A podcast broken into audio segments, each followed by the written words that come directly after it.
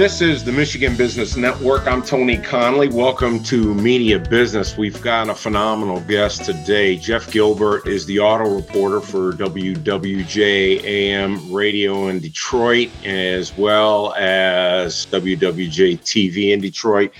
And if you travel a lot like I do, WWJ can be picked up just about anywhere in the state and long outside the state. Jeff, how are you? I am doing great. This is an exciting industry to cover. So, how can I not be doing great? Oh, well, it sounds great. Give us a little bit of your background. My background, well, you know, what can I say? I'm an old guy. I've been in this for 48 years, meaning I started in elementary school. And I've done a lot of different jobs over the years. I've been at WWJ for the last 32 years and covering the auto industry exclusively for about 17 years. And frankly, covering the auto industry is the best job I've had because yeah, cars are cool, but there are so many other cool stories to cover in the auto industry. It really is a microcosm of life. And WWJ really found a niche when it comes to the news, just presenting the news. It's constantly coming at you, it's constantly updated. It's pretty cool. Yeah, I mean, all news, an interesting format in radio. Would probably, in many ways, people who aren't in radio don't understand. It's one of the rarest formats you'll find. There are only a half dozen all news stations in the country because you can really only afford to do a format like that that is so labor intensive that has so many people you can only afford to do it in bigger markets where there's more advertising and you have more of an audience and you can charge more for advertising so detroit is one of the rare cities that has an all news radio station Jeff, what's your take on how the media covers the auto industry, not only in Detroit, not only across the state of Michigan, but across the country and the world? How are we doing? You know, I'm not a media critic per se, but I do have a few thoughts on this. So when you talk about automotive media, you're talking about a number of different things. You've got people who their only job is to drive vehicles, to know about the product. They go out on vehicle ride and drive programs and they exclusively cover that. That's one part of the media audience. The other part is the people who cover business. I'm fortunate to get to cover both, but you know, you've got the Wall Street Journal, Associated Press, Reuters, Bloomberg, New York Times, as well as the two Detroit papers who heavily cover it. So those are like the two main ways the media covers the auto industry. And then coming into it, you've got the startups. I mean, just like the auto industry has startups, you've got media people who have startup. You talk about dating ourselves. We didn't have YouTube, Facebook, social media when I was starting out in the business. But nowadays, my advice for any young person who wants to be an auto reporter is, you know, get your own YouTube channel, get your own Facebook page. It doesn't cost anything. And you've got some people out there have some following. So, you know, the media is forever changing. That's why when people say media act like it's one thing, it truly is a plural. Jeff, what does the auto industry outside the United States, so those over in Europe, those in China, what do they think about the auto industry in the United States? It's interesting. There are similarities and there are differences. Obviously, the big difference is even though we're paying a lot of money for gasoline, we're not paying as much as they are in Europe. So, vehicles on that side of the Atlantic tend to be a lot smaller. But one interesting trend that has developed is everybody loves SUVs. They just like the smaller ones over in Europe. And you see the desire for that kind of utility. You see the desire to get through bad weather, things of that nature. Then you have the constant emerging markets, and you have visions of those emerging markets changing. I remember around the 2008 2009 era, everybody talked about what they called the BRIC markets Brazil, Russia, India, and China that they were going to be the next growth markets. And that was a big prediction back then. Then all of a sudden, Russia kind of fell off the map. India turned out to be not that big a market. China just boomed and has slowed down a bit. And Brazil has been okay, but not what other people think they are. So as you look around the world, projections are constantly changing. Jeff, President Biden has really had a great push in regards to us going to more sustainable energy, and that brings up the electric car market. I just want to get your take on it. How soon can we be ready to go all electric when it comes to automobiles? Realistically, having enough batteries, having enough charging stations, having the technology to make these vehicles more cost effective? Giving me an area that I really like to talk about. So I appreciate that. This is something that is going to happen slowly. And I don't think a lot of people understand that. You know, it seems right now like, boom, this is all upon us and everything is going to happen overnight. Well, even the most ambitious projections, states like California that say we want to only sell electric vehicles by 2035, let's say that happens. And there's still a possibility that could get pushed back because of circumstances. But let's say a certain number of states you know, half the country, say, decides we're only going to sell EVs by 2035. Well, you're still going to have gasoline powered vehicles sold in the other part of the country. You're still going to have used gasoline powered vehicles sold. And the vehicles that are on the road are probably going to be kept up and last longer. So the average vehicle on the road lasts 20 years. So let's just say, okay, we've got a gasoline powered vehicle ban by 2035. And then the gasoline powered vehicles that are on the road will phase out by you know 20 years later that's taking us to 2055 and quick math is you know that's well over 33 years into the future before we would see an all electric industry. So our all electric country on the roads and that would be the earliest. It's probably going to be later. So this is going to happen. That's the first important point to think of. And the second important point to think of is don't think of today's electric vehicles. I mean, if you take a look at what's on the road right now, 250 miles of range is the price of entry. 10 years ago, very few vehicles could get over 100 miles of range. What we have now is really great for early adopters, people who want the coolest new technology, still not great for those who don't want to have to worry about, you know, where they're going to fill up and things of that nature. So you have to assume there will be breakthroughs, there will be improvements, there'll be a lot of work that maybe someday they're going to get very close to being able to recharge as fast as you can refuel. So, for all of this to work, we are depending on breakthroughs in terms of technology and price. So, you know, the two points are nothing's happening overnight, and the other point being, you know, don't expect what you see now to be the EVs of the future. Jeff, when we come back from break, I want to talk to you about chips and new cars, and we'll do that next. I'm Tony Conley. This is Media Business on the Michigan Business Network.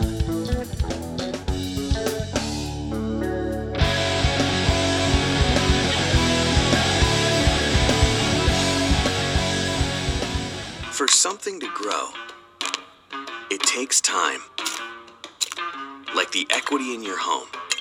That's why LAFCU offers a home equity line of credit. Because frequent watering of your houseplants may be recommended. Now, can we get a new roof? Not so much the rest of the house. Want the best rates for a home equity line of credit? Ask for LAFCU. Stop in today or go to lafcu.com slash home equity. LAFCU, your credit union for life.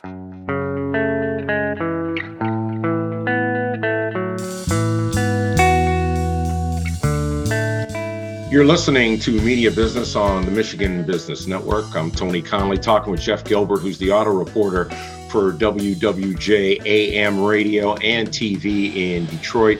Jeff, I recently received an email from a listener to the podcast, and he was frustrated. And just to put it in a nutshell, he wanted to buy a new car. He can't get it because for the things that he wants in it, they can't get the chips that they need and he was wondering why in the heck didn't a long time ago we put ourselves in a position where we produce these ourselves and why don't we do it now? And my only answer to him was to listen to my interview with you. And i also added to him that he has no idea how much it costs to start from the ground up a chip manufacturing business. What's your take? Yeah well first we've got the chips act that passed it. It's going to put out a lot of money for companies that do want to produce chips in the United States. But the reality is that's still a couple of years away. So that's not going to solve the problem of anybody who wants a vehicle right now and doesn't want to wait for it. That's a problem that has been brewing over time. And, you know, it had its roots in the pandemic when car companies throttled back their purchases of chips because they thought we were going into a deep recession and people weren't going to buy vehicles. Well, surprise, there was heavy demand for vehicles. Those chips were sold to somebody else, and the car industry was left short. So that was almost two years ago that that happened. So why is it still a problem now? Well, there have been issues on top of that. You've had fires at chip plants. You've had issues where chip plants have had tornadoes and bad weather. You've had COVID closings in Malaysia and China. All of those things have compounded. Now, car companies have done a better job of getting the chips, but they're still short and there's high demand for vehicles. So even as they ramp up production a little bit, inventories are depleted and it's going to take a while to fill them out. So, what does that mean for customers? Well, it means for customers that you have to shop around, maybe find something you don't exactly want, and you have to make sure that you can be patient and wait for what you want. I did a story earlier this week with JD Power saying that you know their annual survey of customers is that people are not happy about this but the biggest thing that they're unhappy with is lack of information. They will accept it if they can continually get information and that information is realistic, you know, if your car's not going to come till next May, tell the customer it's not going to come till next May. Don't tell them February and they go, oops, it's going to take a little bit longer till you get to May. So that's the main complaint about customers, as well as markups that we're seeing from some dealers in terms of, you know, adding more money onto the sticker price of vehicles that are in particularly tight supply. Jeff, if I've learned anything from listening to your reporting on WWJ radio, is that auto companies to survive and to be profitable, they just have to be looking towards the future. They have to be innovative. And I'm surprised one of the big three or someone didn't see this maybe 10 years ago, maybe 20 years ago. You know what? there's going to be a niche here. I need to get after this and get ahead of it so we can produce this on our own. Is there any cases of that? No. If you look at a car maker, they build about 30% of the vehicle, the rest they buy from suppliers. Mm-hmm. So they don't really want to be in the production of parts. They essentially assemble the vehicles, build the stampings for the exterior, and build the powertrains. Now, with EVs, we're seeing a little more of them taking work in house. So they actually are learning from this and you know that's why you're seeing these joint ventures with battery plants because they don't want to get caught short on batteries like they have chips but for the most part the auto industries have a great relationship with auto suppliers and they would much rather buy some of the less important parts and at that point they thought chips weren't as important they thought they were commodities they'd much rather buy those parts from a supplier than make them themselves Jeff, you just mentioned something interesting that during the pandemic, the auto industry thought people are not going to buy vehicles. And that wasn't the case. Why was that? Boy, if I could have had a crystal ball and looked ahead, you know, we'd all be really good right now. Well, you know, what happened is if you take a look at what was going on, I mean, let's mentally go back in a time machine to March of 2020 everybody thought the world was shutting down. Uh, plants were shut down. People were being laid off. We were talking about double digit unemployment. People were predicting another Great Depression with, you know, quarter of the people out of work. Well, you know, people got creative. There were policies passed like the Paycheck Protection Act. There were stimulants put into the economy. And all of a sudden, well, by that summer, most people, I mean, other than those in the hospitality industry who are out longer, most people were getting back to work. People had protection, they were getting benefits. So we did not see the overall collapse of the economy that some were worried about. You know, let's go back to that time. GM, I recall, ask their employees to take a 20% pay deferral, not a pay cut, but just, hey, you know, let us hold on to your money so we have cash on hand and we'll pay it back to you later. Everybody was taking out lines of credits. There was just so much unknown there and so much worry. And, you know, thank God it didn't turn out as bad as a lot of people thought it would, at least for the economy. It was terrible for the disease, but for the economy, we rebounded a lot faster than most people thought. We're talking with Jeff Gilbert, the fine auto reporter for WWJ TV and AM radio in Detroit. When we come back, we're going to talk a little bit more about the auto industry and how it's doing. Tony Conley, this is Media Business on the Michigan Business Network.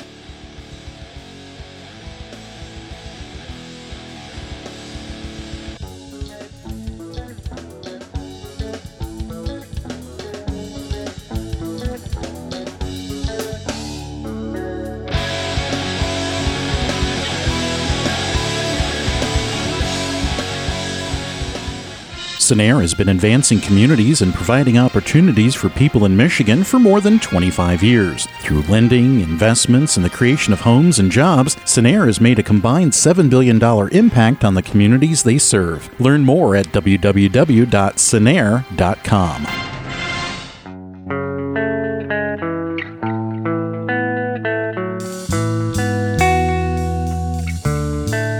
This is Media Business on the Michigan Business Network. We're talking with Jeff Gilbert. Jeff, so as we stand today, how is the American automobile industry doing?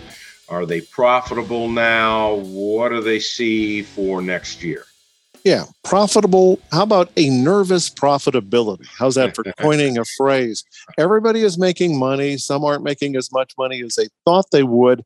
And, you know, there is that little bit of concern out there. First, in terms of the chip shortage and tight inventories, that actually has played to the auto industry's strength. It means that they've been able to cut back their vehicles that have lower profit margins and concentrate on the more profitable vehicles. So, despite the chip crisis, they're making a lot of money.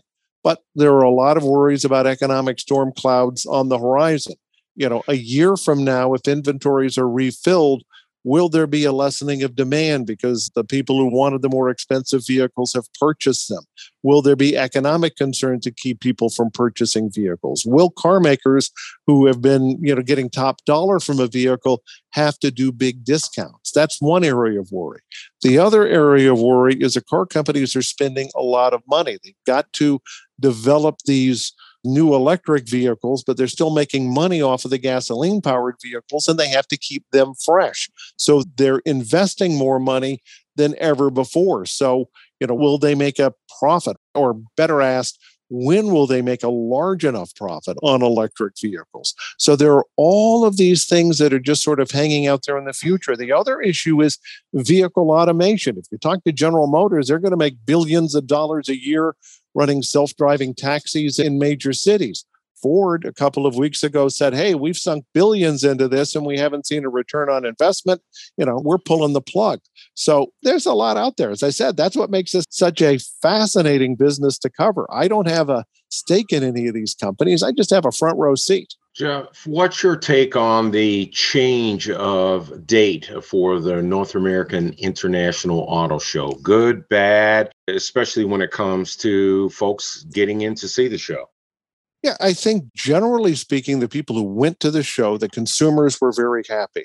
I think uh, we have to adjust our expectations. For a long time there, we had what was essentially the Super Bowl of auto shows. We had this big event with glittering displays with i mean if you had walked into what they called cobo center then it was just i mean it was like disney world had moved inside to detroit for a couple of weeks well unfortunately the world has changed. That wasn't sustainable. Car makers are saying hey look we pumped a lot of money into this and we didn't get the return on investment that we thought. We like the idea of having a nice auto show where the public can see our vehicles, the public can understand things about our vehicles. But if I'm going to do a big media unveiling, you know, I'll go off and do my own. I'm not as interested in doing that at an auto show as I was before.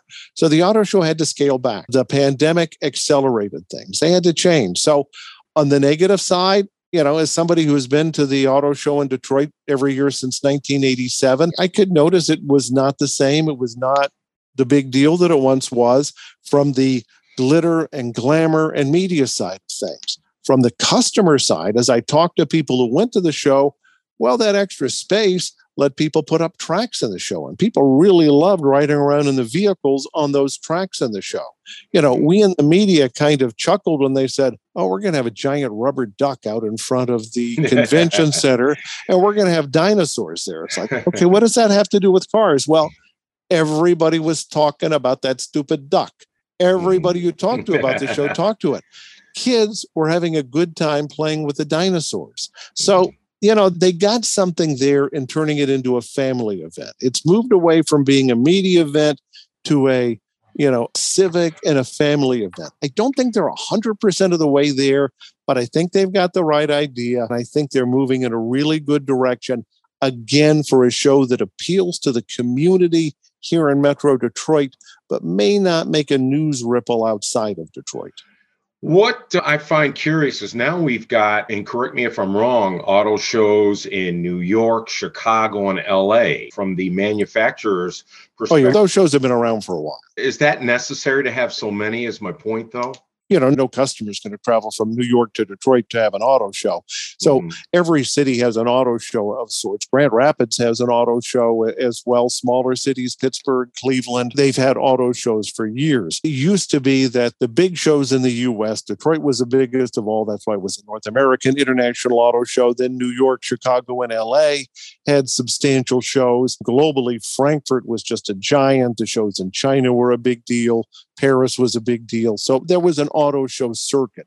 Hmm. Media wise, that's in a state of flux. You know, I'll be going to the LA Auto Show soon. There will be a couple of important vehicle reveals, but not like it was before. You know, from my standpoint, going to an auto show is important because the players in the auto industry are there. I can go there, talk to a lot of people, see them all in one place. To me, that's more important than even seeing the vehicles. Is you know that's the rare place you can interact and engage with a lot of different people in the auto industry. Jeff, is there a correlation between those auto shows and sales after a show's over? Do they track that? They do, and that's why Detroit's show was in January for so long because the dealers really wanted a boost in the bad weather months. And they finally decided that maybe it was more important to have a show where people could go outside. And the city of Detroit, of course, likes it better that people can go outside, go to restaurants, things of that nature. So, yeah, I mean, that is the whole purpose. These shows are put on by car dealers. They want to get people interested in their vehicles, they want to sell cars.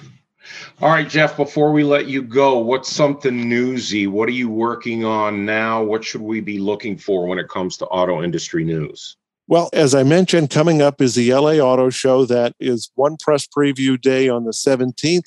Watch for the finalists for North American Car, Truck, and Utility of the Year. They will be announced at that show, and the awards will be given out in Detroit in early January and I am president elect of that organization. So that's newsworthy for me. That means more mm-hmm. work for no pay. And the other thing to watch out for is let's see how the year closes. Let's see if they have any December to remember sales. We've been talking with Jeff Gilbert, who's the auto reporter for WJTV and AM radio in the Motor City.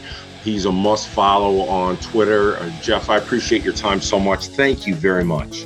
All right, Tony, thanks for the call. I'm Tony Conley. You've been listening to Media Business on the Michigan Business Network.